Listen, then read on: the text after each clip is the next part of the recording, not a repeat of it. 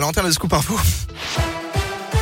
Et à la une de l'actualité, la présidentielle s'invite une nouvelle fois dans la région. Hier, Valérie Pécresse était à Oyonnax. Sa venue dans l'Ain a débuté par une courte halte au centre hospitalier du Haut-Bugey où la candidate Les Républicains a visité la maternité.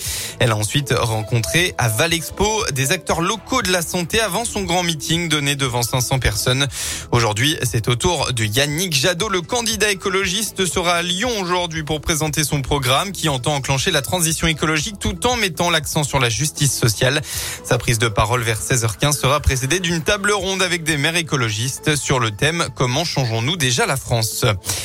Le verdict aux assises de la Loire, c'était le dernier jour du procès de Raphaël Rignanézé et Marjorie Brito, ce couple qui était jugé pour la mort d'un Montbrisonnais. L'histoire remonte à l'été 2017. Les deux suspects extorquaient et avaient séquestré puis torturé jusqu'à ce que mort s'en suive Sylvain, un jeune homme de 29 ans. Il avait ensuite enterré, ils avaient ensuite enterré le corps à côté de leur campement puisqu'ils vivaient dans une caravane. L'homme a été puni de la réclusion criminelle à perpétuité avec une peine de sûreté incompressible de 22 La femme a elle été condamnée à 20 ans avec une période de sûreté fixée aux deux tiers. L'actualité, c'est aussi ces quelques modifications concernant le pass vaccinal. Dans une courte vidéo publiée hier, Olivier Véran a précisé la mesure précédemment valable six mois après une infection au Covid. Le certificat de rétablissement se verra désormais désactivé au bout de quatre mois et ce de façon rétroactive à partir du 15 février prochain. Des millions de Français sont donc euh, concernés. Les sports des sables du Dakar aux routes glacées de l'Auvergne. Le pilote français Sébastien Loeb sera dans la station de Superbès aujourd'hui pour disputer la finale du trophée Andros. Il sera opposé au local de l'étape Nathanaël Berton et même au perchiste Renault Lavillenie qui conduira avec les meilleurs pilotes. Cette année encore, le trophée sera 100% électrique et le spectacle devrait être au rendez-vous puisque les trois premiers du classement peuvent encore espérer remporter la course.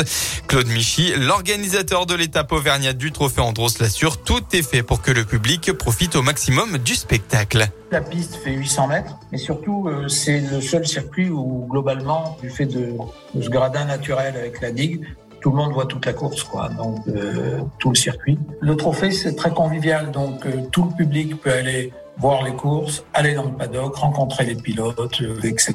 Les années précédentes, on roulait toujours en début d'après-midi jusqu'à 22h, euh, 22h30. Bon là, avec les notions sanitaires, la sécurité qui est liée à tout ça, on a préféré mettre ça dans, dans la journée. On va rouler de 9h30 à 17h. Les courses doivent débuter à 10h55. À noter que pour tous ceux qui veulent se rendre au trophée, des navettes gratuites sont mises en place depuis la commune de Besse jusqu'à la station de Super Besse. Merci.